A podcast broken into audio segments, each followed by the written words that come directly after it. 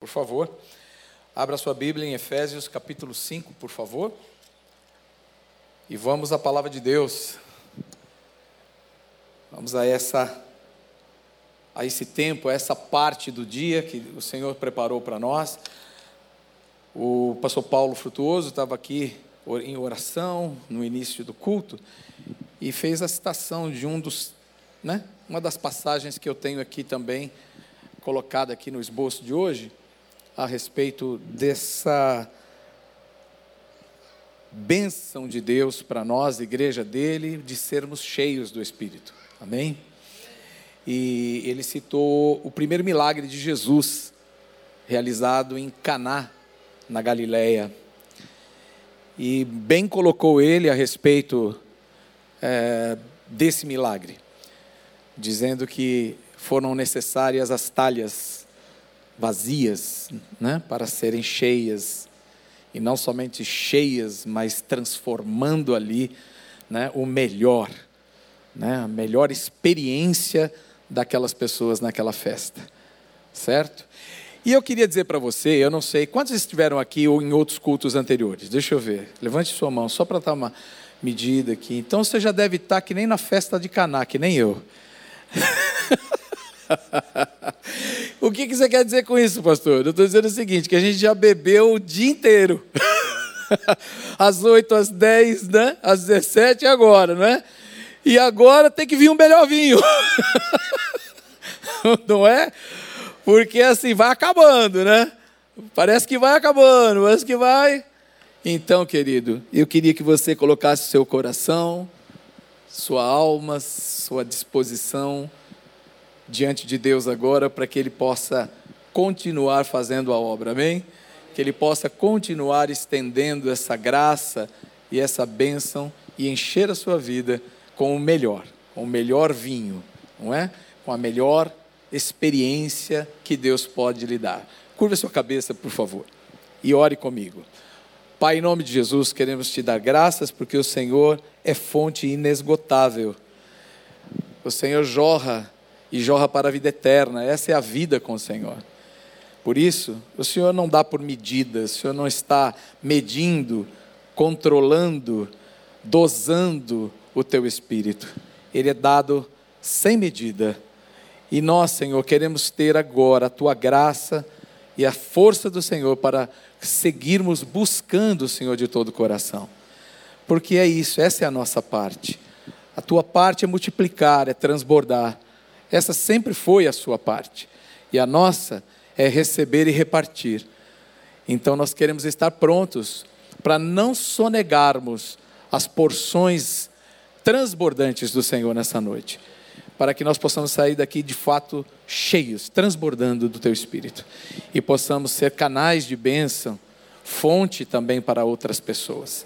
Faz isso na nossa vida nessa noite, Senhor, em nome de Jesus e para a tua glória. Amém? Glória a Deus. Efésios capítulo 5, tema dessa noite, desse momento é deixem-se encher. Deixem-se encher. Eu e Marília, a gente, né? Já com os filhos casados, aqui está minha esposa, Marília, e a gente troca muita figurinha da Bíblia, né? E ontem à noite a gente estava trocando umas figurinhas da Bíblia, né? Falando sobre essa questão. Eu falei, o tema que eu vou ministrar amanhã é deixem-se encher, né? E ela, tal, então a Marília foi né, contribuindo com as impressões dela e tal. Eu falei, amor, mas eu estou muito incomodado com esse tema. Quem é pastor aí, os camaradas do seminário aí, sabem um pouco das coisas que passam, né? Eu falei assim, mas quando Deus quer fazer, Ele faz e acabou, e não tem essa de deixar, não deixar, né? Eu fico lembrando de Cornélio lá na casa deles, lá veio e acabou. Lá no, no, no dia de Pentecostes, Deus falou, foi e acabou, né? Mas, de fato, tem que haver mesmo uma disposição nossa, pelo menos, de dizer: Eu estou aqui. Né? Eu estou aqui. E esse deixem-se não tem a ver com a sua com seu poder sobre Deus. Tem a ver com a sua rendição, a minha rendição, a sua humilhação e a minha humilhação dizendo: Senhor, se o Senhor não fizer, ninguém vai fazer. Eu sei que só o Senhor pode me dar essa porção de vida, essa vida que jorra para a vida eterna, essa vida em abundância. Por isso, Senhor, eis-me aqui. Eu prefiro essa frase, mas ela está na Bíblia, deixem-se encher, né? Mas eu prefiro mais, eis-me aqui. Você pode dizer então para Deus, junto comigo, eis-me aqui, Senhor. E quando você disse eis-me aqui, espero que não tenha sido só para repetir o que eu disse, que você reflit, né, está refletindo, pense no que você acabou de dizer para Deus, para que você está se dispondo diante de Deus. Quando a gente diz assim, eis-me aqui, Senhor, para quê? Qual é a razão desse eis-me aqui? Isaías diz que a Trindade, ali na, na sua argumentação,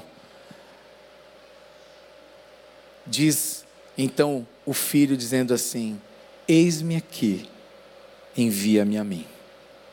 Eis-me aqui, envia-me a mim. Todo eis-me aqui tem que ter um propósito, e um propósito santo, um propósito divino, um propósito que venha do coração de Deus. A igreja nasceu no coração de Deus, a família nasceu no coração de Deus. Você e eu nascemos no coração de Deus e nascemos com um santo propósito. Então, eis-me aqui, Senhor, para o seu propósito, nesse dia, nessa hora, nesse lugar, que se chama agora, hoje, aqui. Amém? Portanto, sejam imitadores de Deus como filhos amados, e vivam em amor, como também Cristo nos amou e se entregou por nós, como oferta e sacrifício de aroma agradável a Deus. Que a imoralidade sexual e toda impureza ou avareza não sejam nem sequer mencionadas entre vocês, como convém aos santos. Não usem linguagem grosseira, não digam coisas tolas nem indecentes, pois isso não convém. Pelo contrário, digam palavras de ação, de ação de graças. Fiquem sabendo disso: nenhuma pessoa imoral, impura ou avarenta, porque a avareza é idolatria, tem herança no reino de Deus, no reino de Cristo e de Deus. Corrigindo aqui a minha leitura. Não se deixem enganar com palavras vazias, porque a ira de Deus vem sobre os filhos da onde? Filho de quem? Da desobediência, né? A ira de Deus recai sobre filhos da desobediência. Mas graças a Deus por nosso Senhor Jesus Cristo, que eu e você somos filhos de Deus, da obediência. Aleluia. Fomos regenerados naquele que é o Filho que faz tudo que o pai manda e que diz tudo que o pai diz para ele. Ele é um imitador do pai. E nós devemos ser imitadores dele. Por isso não não nos identificamos com essa filiação da desobediência. Portanto, não participem daquilo que está que eles que eles fazem.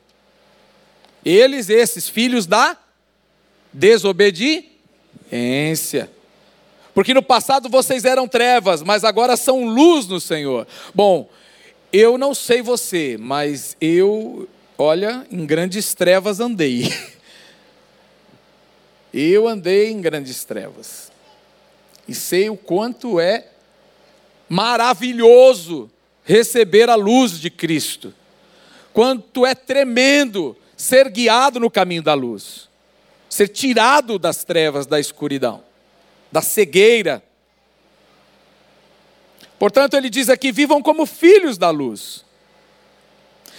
Porque o fruto da luz consiste em toda bondade. Agora vamos começar a encher do espírito. Ah, olha aqui, ó. Fruto da luz consiste em toda bondade, justiça e verdade. Portanto, se você quer permanecer cheio ou ser cheio, e se encher hoje novamente, e agora mais um pouco, porque esse ato de encher é contínuo. Não é, não é uma coisa que você vai lá, enche, depois para e volta daí um mês, daí um ano, vai, só enche no domingo. Não. É enchendo-vos, é enchei o tempo todo. Sabe quando você pega a, a, um copo d'água, enfia debaixo da torneira assim, e deixa correr assim, ó, e ele fica transbordando assim e não para? A palavra aqui, enchei-vos do Espírito, significa exatamente isso, é esse ato contínuo de estar recebendo essa vida de Deus, esse poder do Espírito Santo. E aqui, a maneira de, de fazermos isso é nos identificarmos com as obras da luz. Aonde ele diz aqui que é bondade, justiça e verdade.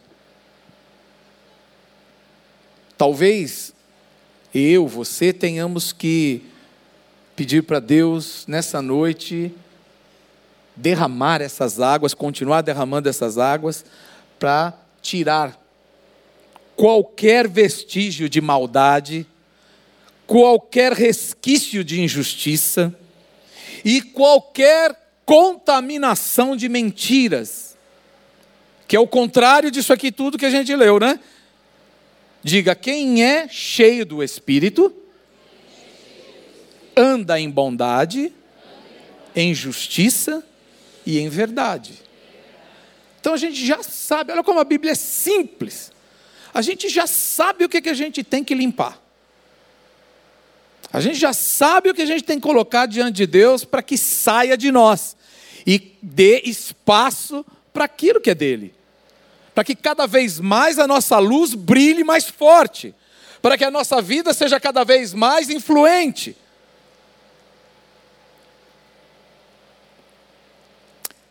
Tratando de descobrir o que é agradável ao Senhor. e não sejam cúmplices nas obras infrutíferas das trevas. Ou seja, não basta, você não pode não ser protagonista. Sabe o que é o protagonismo? É você tomar a frente. Às vezes você não está tomando, eu não estou tomando a frente da injustiça, da maldade ou da mentira, mas a gente está calado diante disso. A gente faz cara de paisagem. A gente faz de conta que não ouviu, que não viu, e aí nos tornamos cúmplices das obras infrutíferas.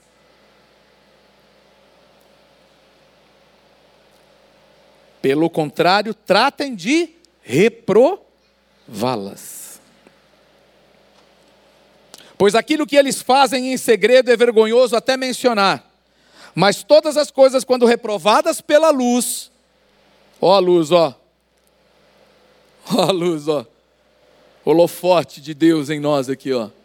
Não é a opinião do pastor, não é o julgamento humano, não é o comentário do comentarista X. Não, é a palavra de Deus que é lâmpada para os nossos pés, luz para os nossos caminhos. É nela que nós andamos em retidão, é nela que nós andamos em verdade, é nela que nós andamos em bondade. É nela que nós encontramos a justiça e aprendemos de Deus a praticá-la.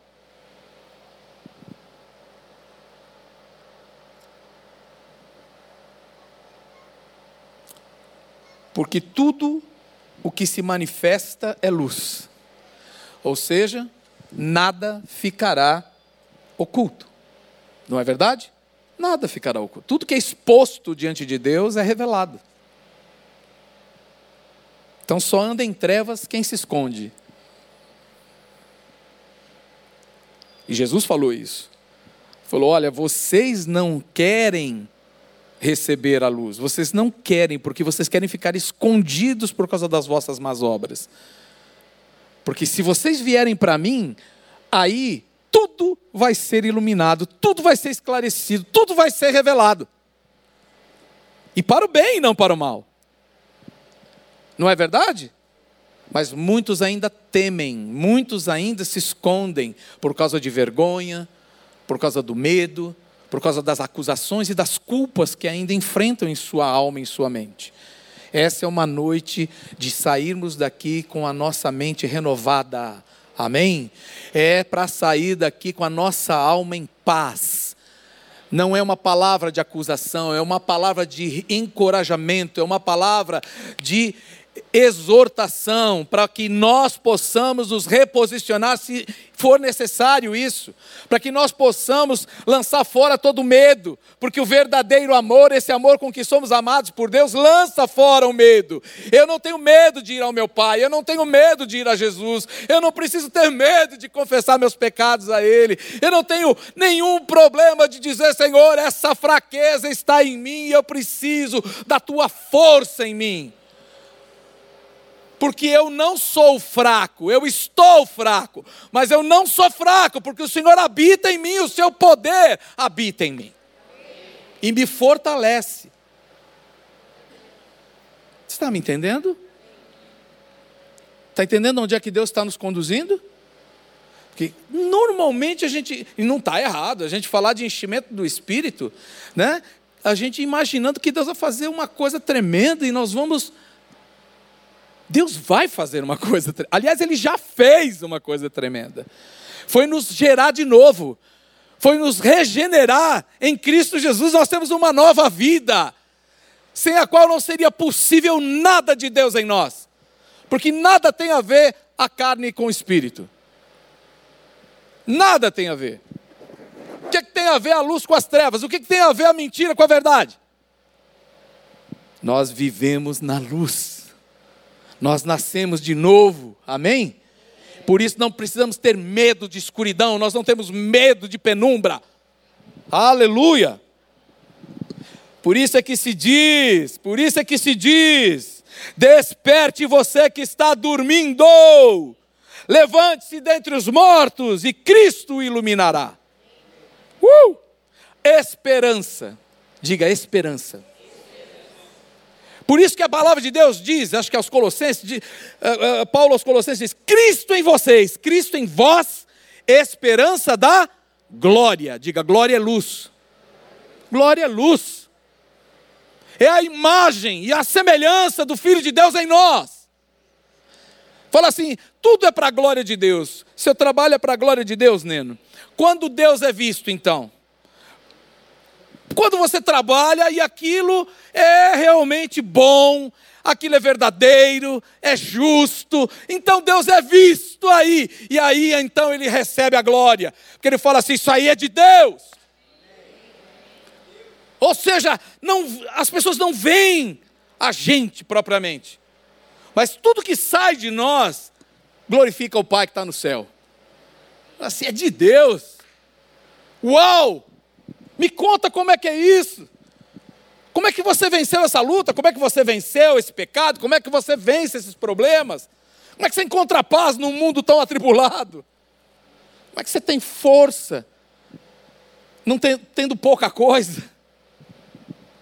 É, é porque fomos despertos, é porque nós fomos acordados.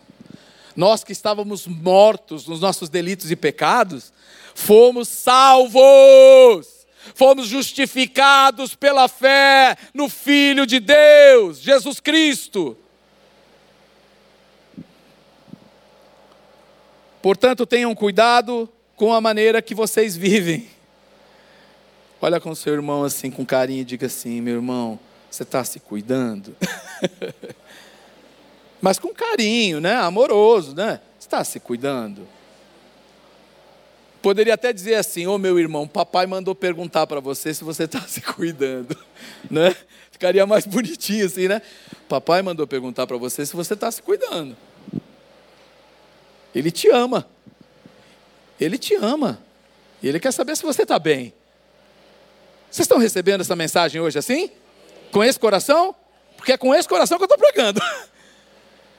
Esse coração de irmão, esse coração que quer que chegue a você essa, essa mensagem do Pai. Diga para os seus irmãos. Diga para os seus irmãos que eu os amo. Diga para os seus irmãos que eu estou zeloso deles.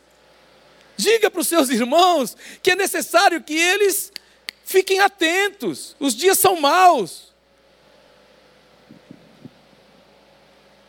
Para que eles tenham cuidado da forma como vivem. E vivam não como tolos, mas como sábios, aproveitando bem o tempo, porque os dias são maus. Pois por essa razão não sejam insensatos, mas procurem compreender qual é a vontade do Senhor. E aqui chegamos no texto áureo aqui, né, que foi dado.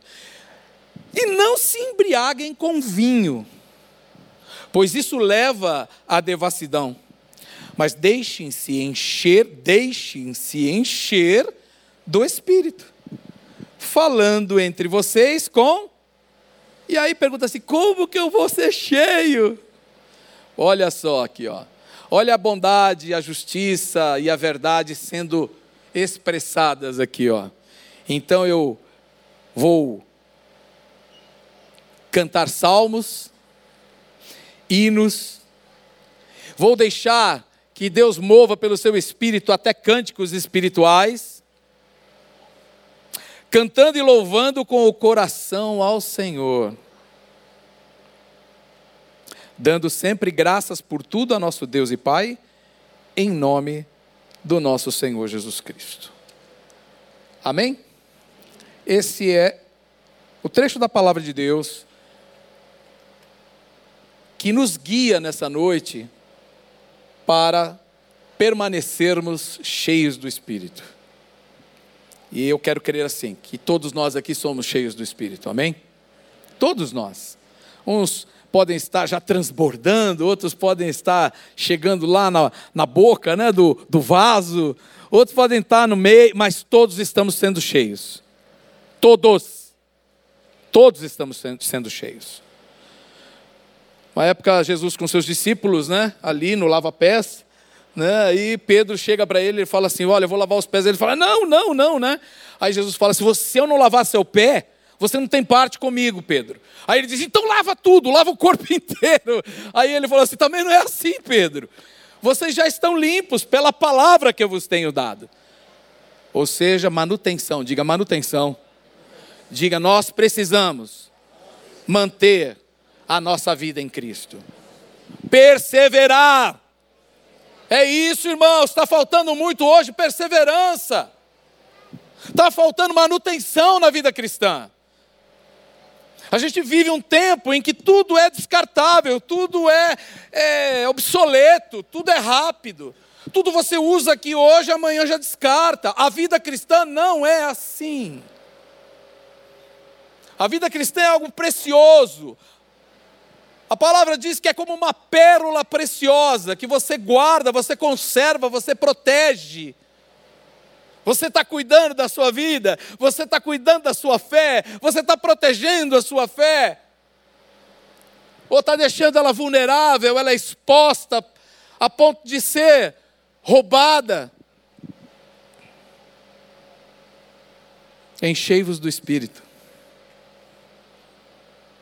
Isso está associado diretamente ao desperta. Se encher continuamente é manter-se desperto. O contrário é dormir. Dormir. Alguém vê luz quando está dormindo? Não, normalmente não vê. Está de olho fechado, está dormindo, está vendo nada. Certo? Cegueira espiritual, tem a ver com cegueira espiritual isso aqui, com inatividade, com indolência, com distração. Tudo isso poderia estar no bojo de não estar desperto, estar dormindo. E essa palavra do apóstolo Paulo aos Efésios não é para o povo de Éfeso que adorava a Diana, a Diana dos Efésios, a deusa dos Efésios, não. Ele estava falando para a igreja de Éfeso, para mim e para você. E ela nos revela que é possível, uma vez que nós fomos justificados em Cristo, salvos pela fé, se nós não discernirmos, se nós não começarmos a ver e a entender esse tempo, a maneira como estamos vivendo, nós podemos acabar dormindo na fé. Diga, dormir na fé. Ai, meu papai, dormir na fé é coisa terrível, gente. É terrível. Paulo aos Coríntios, 1 Coríntios capítulos 2 e 3, ele vai falar de três tipos de pessoas. Ele vai falar do homem natural, ele vai falar do homem espiritual e ele vai falar do homem carnal. Uau! Intriga, né? Isso aqui. Podia ser só os dois, né? espiritual ou natural. O natural sem Deus está morto. Então não adianta, né? Só se for ressuscitado. Mas está morto. Então não está falando para esse. Está falando para quem? Para despertar. Está falando para aqueles que já nasceram de novo, mas estão dormindo. E dormindo na fé. E dormir na fé se equivale a esse homem carnal. O homem carnal crê em Cristo, tem Cristo, mas vive ainda do jeito que ele quer. Ele vive na, em muitas das velhas práticas que ele tinha na sua vida. É o dorminhoco. É um dorminhoco na fé. E parece que é um dorminhoco que tem apneia. Sabe o que é apneia? Quem sabe o que é apneia? É aquela que você está. Normalmente ronca, né?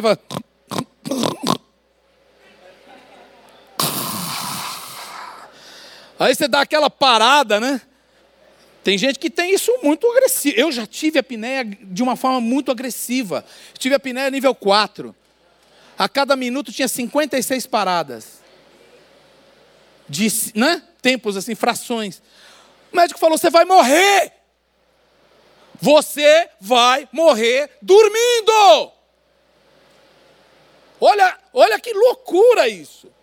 Olha que eu fui fazer duas polissonografias. Ah, era terrível.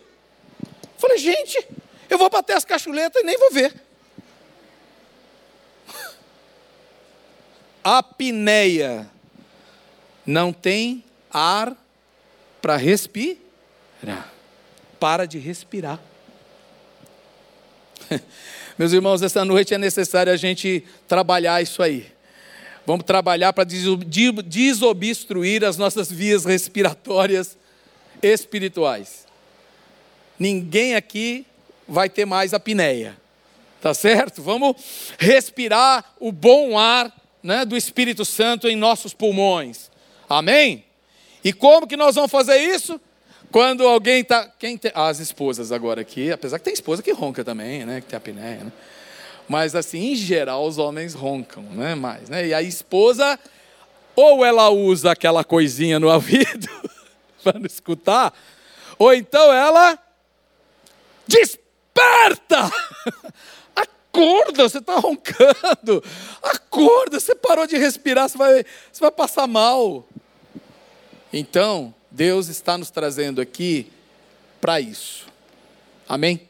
Esses são dias em que o Senhor está nos dando esses cutucões mesmo, para a gente acordar, despertar, para que nós não sejamos pegos de surpresa e venhamos a morrer dormindo. E a forma de fazer isso é ser parecido com seu filho. Sejam imitadores de Deus como filhos amados. Sabe por quê? Porque ele é o guarda de Israel. A palavra de Deus diz que ele nem cochila, nem, nem dorme. Olha só, espiritualmente falando, se identificando com Jesus, ele é o guarda de Israel que não dorme e nem cochila. Ou seja, é uma vida contínua, é uma atenção contínua, é um discernimento contínuo, é uma conexão contínua. Pentecostal fala, é uma afiação que não rompe. Primeiro, então, eu quero colaborar com você nessa noite, dentro do próprio texto, eu não vou ler agora versículo a versículo, mas a primeira coisa que eu vejo nesse texto, e essa maneira de nos identificarmos com Jesus, para continuarmos cheios do Espírito, despertos, prontos para tudo o que Deus tem para nós, é andar em amor. Primeiro, diga andar em amor. Andar em amor. E amor aqui é amor divino, amor de Deus, não é o amor filosófico, não é esse amor platônico, não é esse amor que o mundo preconiza. Há muitos amores por aí. Inclusive amores egoístas, amores assassinos, amores destrutivos, possessivos, mas não é nenhum deste, nem amor de amigo, né, aquela é um amor divino que jamais desiste. Que é o que é chamado de ágape, amor ágape. Amar a Deus e amar o próximo. Então, primeiro andar em amor. Amar a Deus todas as palavras que foram citadas aqui, que eu vejo de enchimento, elas têm a ver com casamento. Me intrigou isso. Caná da Galiléia é um casamento. O vinho acaba, Jesus pega, é acionado, é chamado, então ele vai e pede para encher de água as talhas que eram usadas para a purificação. Talha lembra, lembra não, talha era, era de pedra. Pedra é coisa dura. Então, se a gente faz uma aplicação simples aqui, dá para lembrar que essas talhas representam o nosso coração. E que Jesus precisa entrar ali e derramar, alguém precisa derramar água, que representa, é símbolo do Espírito Santo.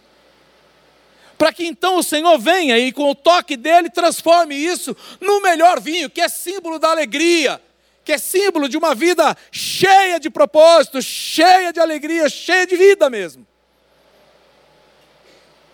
Quando há ali uma ação de Deus, estava num casamento. Aí depois tem a parábola das dez virgens, e fala das bodas do cordeiro. Casamento também.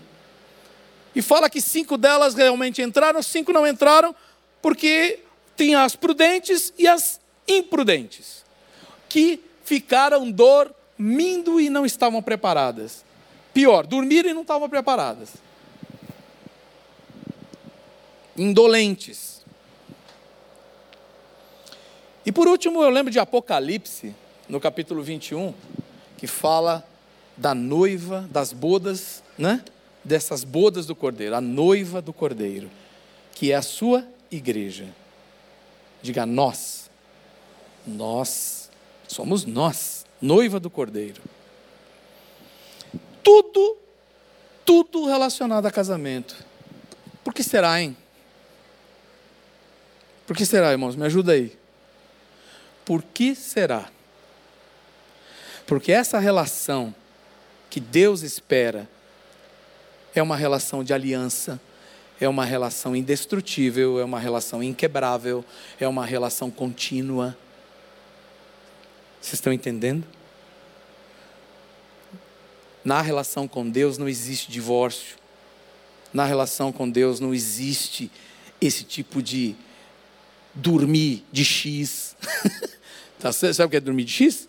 É virar de costas, assim, ó. Quando o casal dorme assim, ó. Um virado para a cara, outro para uma para a parede, outro para outra parede. Brigado. Deus é luz, Ele resolve as coisas sempre. Deus não fica deixando para o dia seguinte. Deus não fica bravinho uma semana. Vai lá e fala: Ó, razoemos, vamos conversar. Vem cá, fala aí o que está acontecendo. Você não precisa ficar carregando problemas, carregando pecados, carregando angústias, carregando ofensas. Uma semana, três dias, vinte dias, um mês, dez anos. Vai lá e resolve. Vá diante de Deus e apresenta a sua causa. Ouve o que ele tem para te dizer.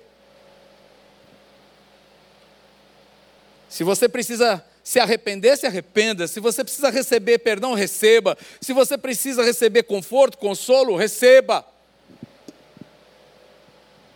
Deixa o pecado e alcance a misericórdia de Deus. Mas me parece que a igreja, em geral, não está desfrutando disso.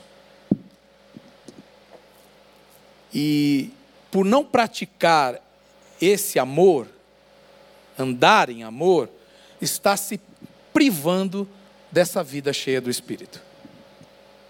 Está se privando da qualidade de vida que Jesus dá, que é a vida abundante. Será que isso está acontecendo? Será que faz sentido isso? Pense sobre isso. Segundo ponto é andar com prudência. Andar em sabedoria, irmãos. E a sabedoria de Deus está aqui, ó, na palavra dele. A humanidade caiu porque não andou em sabedoria. Deus disse: Olha, coma de tudo, viva de tudo que tem aqui, menos do fruto da árvore do conhecimento do bem e do mal. Só aquilo, gente. Mas foi ali, exatamente ali, que a humanidade foi se alimentar não andou em sabedoria, tropeçou justamente aonde destruiria a qualidade de sua vida. Toda vez que a gente anda fora disso aqui, a gente anda por conta. Nós estamos por nossa conta. Não é? Por quê? Porque o salário do pecado é a morte. Porque andar sem Deus a gente já sabe onde é que vai dar é destruição. Agora, quem anda aqui, a Bíblia diz que é como, vere... é como romper da aurora, que vai, ficando, vai brilhando mais e mais, até ser dia perfeito. Sol de meio-dia. Não tem sombra. Sol de meio-dia, ó. Dia perfeito é isso. Sol a pino. Claro, perfeitamente claro.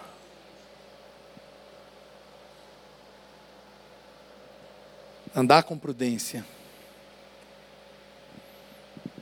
E por último, aqui, o terceiro ponto que eu coloco é andar cheio do Espírito, da maneira como está expressa na palavra. Salmos, hinos, cânticos espirituais exaltando ao Senhor no coração. Aqui, ó. Não um coração de pedra, mas esse coração transformado por Jesus. Concluo, portanto, então, dizendo que a igreja, que é chamada noiva do Cordeiro, ela deve, como a Bíblia ensina, que todo casamento deve ser. Deixa pai e mãe, se une à sua, ao seu cônjuge e se tornam ambos uma só carne. Mas você está falando de Jesus, da igreja, de, do meu relacionamento com Jesus, mas aí é casamento, marido e mulher, o que, que é isso? Bom, leia lá 1 o Efésios 5. Você vai ver Paulo falando exatamente isso. Ele fala como o marido deve amar a esposa, como a esposa deve amar o marido, não é? Mas aí ele diz assim: é como Cristo e a igreja, como a igreja com Cristo. Aí lá na frente ele chega até dar uma assim, parece que dá uma, num devaneio, ele fala assim: olha, tem que ser uma coisa só, mas eu me refiro a Cristo e a igreja. E ele está falando exatamente isso. Vida cheia do Espírito é uma vida casada com Cristo. É uma vida em aliança com Ele. Não é flertar com Jesus. Não é passear com Jesus. Não é um fim de semana com Ele. Não é uma saidinha com Ele é casar com Ele, é se entregar para Ele. Jesus não abusa de ninguém, Jesus não usurpa ninguém. Ele é um gentleman, ele é o amado da nossa alma, ele é gentil, ele é amor. Se você não permitir, se você não, não, não se entregar, ele vai respeitar, ele não, ele não vai te tocar. Mas se você estender os braços e falar, me abraça, ele vai te abraçar. Se você disser, Senhor, eu preciso ser curado, ele vai te curar. Se você disser, eu preciso ser renovado na vida, na minha vida de fé, ele vai te encher.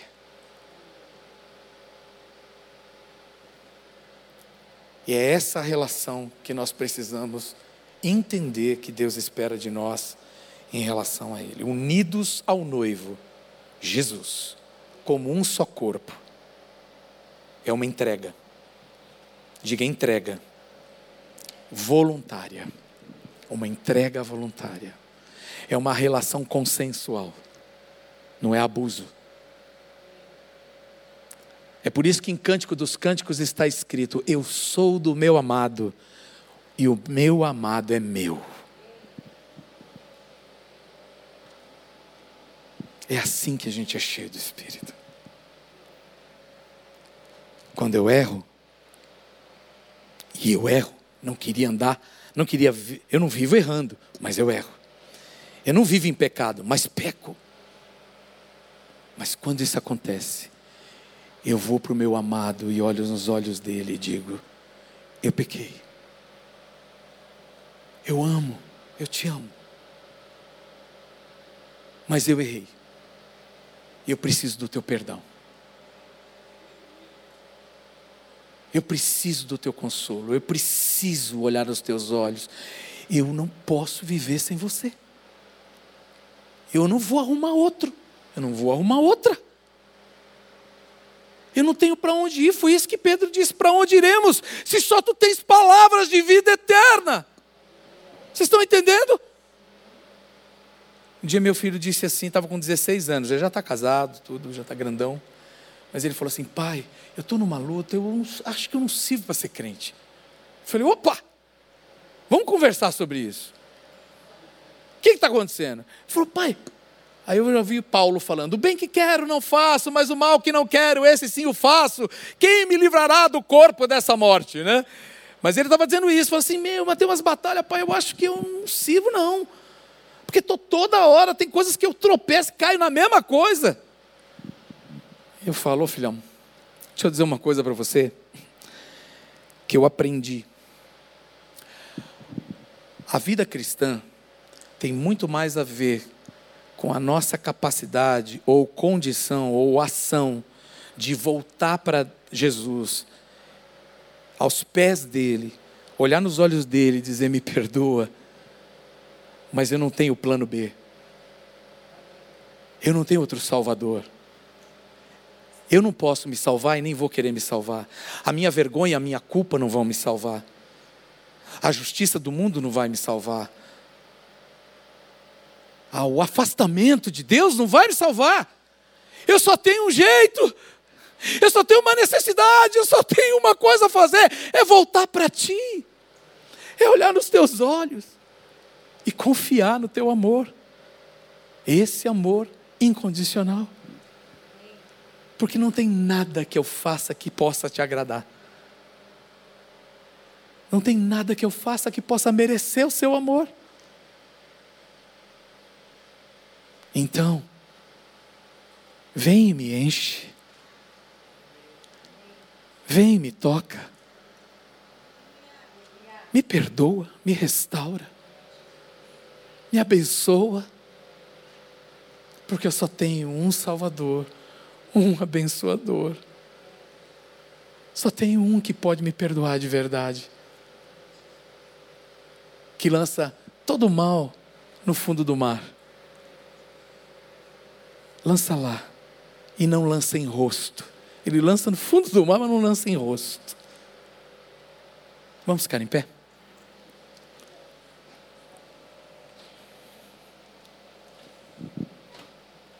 Quero que você feche seus olhos e que você pense na palavra que você escutou.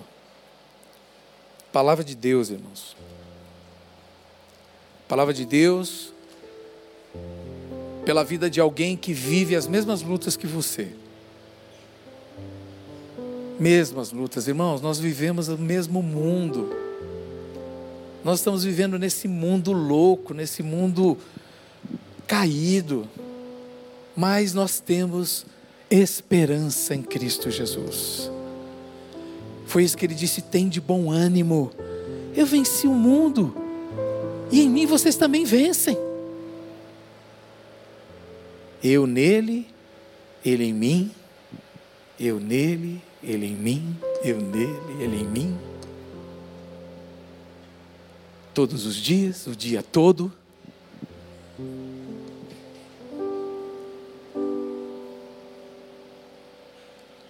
Esse é o impacto dessa vida cheia do Espírito. Continue de olhos fechados e continue em espírito orando. Deus quer fazer do teu, do teu e o meu testemunho um testemunho transformador. Porque é para isso que nós somos cheios do Espírito para sermos testemunhas. As pessoas vão olhar e não vão ver a família margarina, eles não vão ver o crentão, eles não vão ver o, o perfeitão, o moralista, eles vão ver um ser humano, um ser humano que tinha tudo para estar tá derrotado, mas pela graça de Deus está de pé. Pela graça de Deus anda perdoado, não debaixo de acusação. Pela graça de Deus está andando de fé em fé.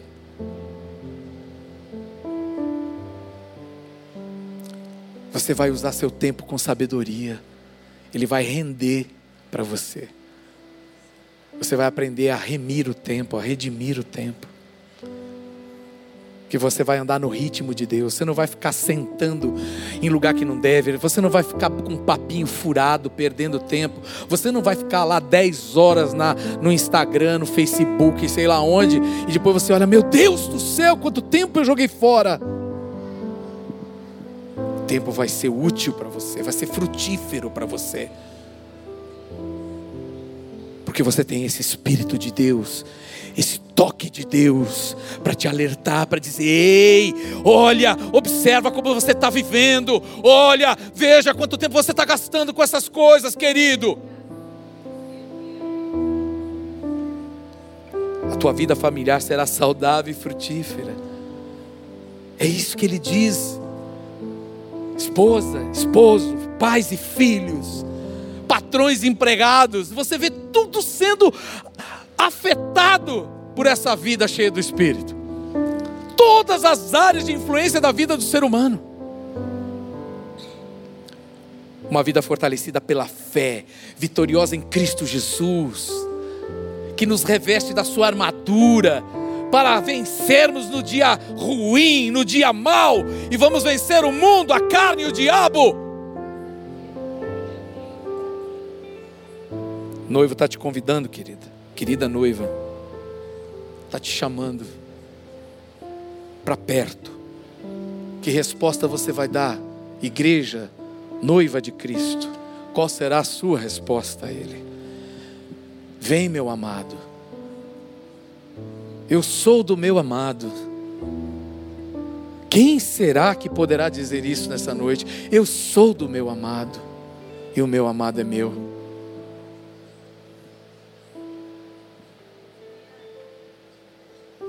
Você não precisa mais se embriagar desse mundo, não. Se alienar, se entorpecer, para esquecer. Encha-se do Espírito Santo. Encha-se do Espírito Santo. Tome posse dessa vida plena e abundante, transbordante em Cristo. Seja excelente para o bem, seja inocente para o mal abstenha-se do mal e embriague-se do bem.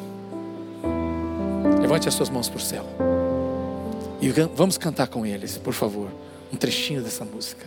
Bem? Levante sua mão. Ofereça em oração isso ao Senhor.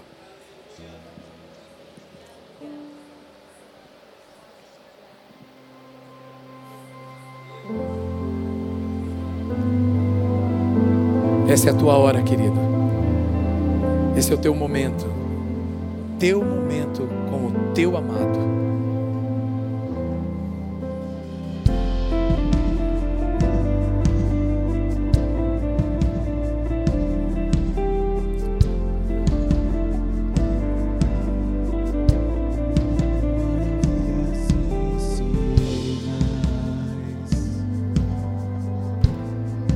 derramou por seu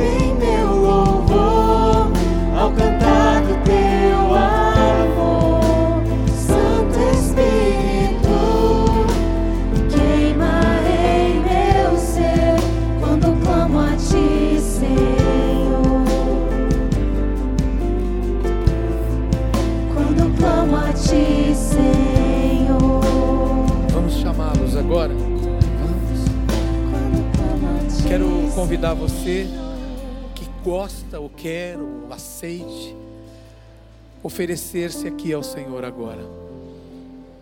Talvez você queira reconsagrar a sua vida a Deus. Talvez você queira colocar aqui a sua profissão, a sua vida conjugal. Talvez você queira colocar aqui um pedido de perdão a Deus. Eu não quero classificar aqui, porque a ideia não é expor ninguém. Mas eu gostaria que nós saíssemos daqui, de fato, com um movimento. Um movimento de quem está vivo, de quem está desperto, de quem está acordado e não dormindo. Então, se você pode fazer isso, se você tem liberdade em Deus para fazer, eu já estou aqui. E olha, eu tenho realmente coisas a fazer. Mas se você tem essa liberdade, venha comigo aqui. Venha colocar sua vida aqui, vamos orar juntos. Por favor, coloque. Pode ajoelhar, pode ficar à vontade. É a casa do Pai, filho. Essa é a casa do Pai. Isso não é para expor ninguém, é mais para realmente dar a oportunidade a você de se movimentar na fé. Para tirar a gente do lugar comum, do lugar cômodo. Sabe? Curva a sua cabeça, fecha seus olhos. Se o Espírito de Deus estiver movendo você a chorar, chore na presença de Deus. Chore. Ele é teu pai. Jesus é o que te ama, ele é o teu noivo. Ele te quer bem. Ele quer você adornado, adornada.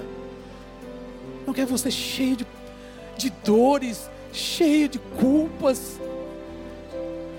Recebe esse amor de Deus, querido. Quem muito é perdoado, muito ama. Quem muito foi perdoado, muito pode amar. Enquanto nossa alma estiver pesada, estiver cheia de acusação, cheia de injustiça própria, cheia de julgamentos, nós não vamos conseguir andar em amor. Então deixa nesse altar toda indignação, deixa aqui toda acusação, deixa aqui todo o pesar da sua alma e receba essa vida abundante. Receba a vida em Cristo. Embriague-se do Espírito, encha-se do Espírito Santo. Deixe que Ele mova em você a oração, deixe que Ele mova em você cânticos. Diga a Ele o quão Ele é belo, santo, formoso, bondoso, perfeito. E que você possa dizer: Eu quero me identificar contigo em tudo isso, meu amado. Eu quero me identificar contigo na bondade, na santidade. Eu quero me identificar contigo no perdão, no amor. Eu quero ser mais parecido contigo.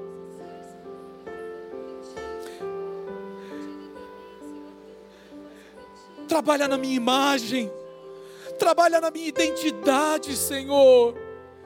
Me sinto, às vezes, uma pedra, um tijolo solto, fora dessa edificação chamada igreja. Eu não estou me encontrando, Senhor, eu não estou me encontrando. Eu vou ali e não me sinto pertencendo. Eu vou lá e não me sinto pertencendo, Senhor. Eu quero pertencer, eu quero ser parte. Eu preciso ser parte. Restaura minha identidade, Senhor. Restaura. Me ensina a me ver como o Senhor me vê. Para que eu não caia, Senhor, em, em contos, em enganos da alma, em sedução desse mundo. Eu quero ouvir de ti. O que, que o Senhor pensa de mim? É isso que importa. São os teus pensamentos a meu respeito que me importam agora. E eu sei que o Senhor pensa bem. O Senhor não pensa mal de mim, o Senhor pensa bem de mim. Me leva, Senhor, a andar uma vida cheia do teu espírito, que é cheia da tua vida, Senhor. Eu hoje acordei e acordei para essa vida que o Senhor tem para mim, essa vida abundante, essa vida eterna. Em nome de Jesus eu oro, em nome de Jesus eu recebo. Eu te adoro, Senhor pela tua bondade, eu te adoro pelo teu amor, eu te adoro, Senhor, porque o Senhor me perdoa, eu te adoro porque eu estou saindo daqui limpo, eu estou saindo daqui perdoado, eu estou saindo daqui, Senhor, tocado pelo Senhor. E eu vou andar assim, Senhor, eu vou andar no Espírito, ouvindo a tua voz Pai, abençoa os meus irmãos e irmãs. Que de fato, Senhor, nessa noite eles possam se apropriar do que foi ministrado aqui. Foi a palavra do Senhor, e a palavra do Senhor é vida. O Senhor diz que quem de mim se alimenta, por mim viverá. Eles comeram desse pão do céu, que eles vivam desse pão do céu sejam fortalecidos nesse pão. Que haja força, graça, vigor, ânimo. Isso tudo para a tua glória. Amém. Amém e amém. Deus abençoe, meus irmãos. Leva essa bênção com você para sua casa, para sua família, para sua vida. Podem em paz, meus queridos. Vão em paz. Obrigado.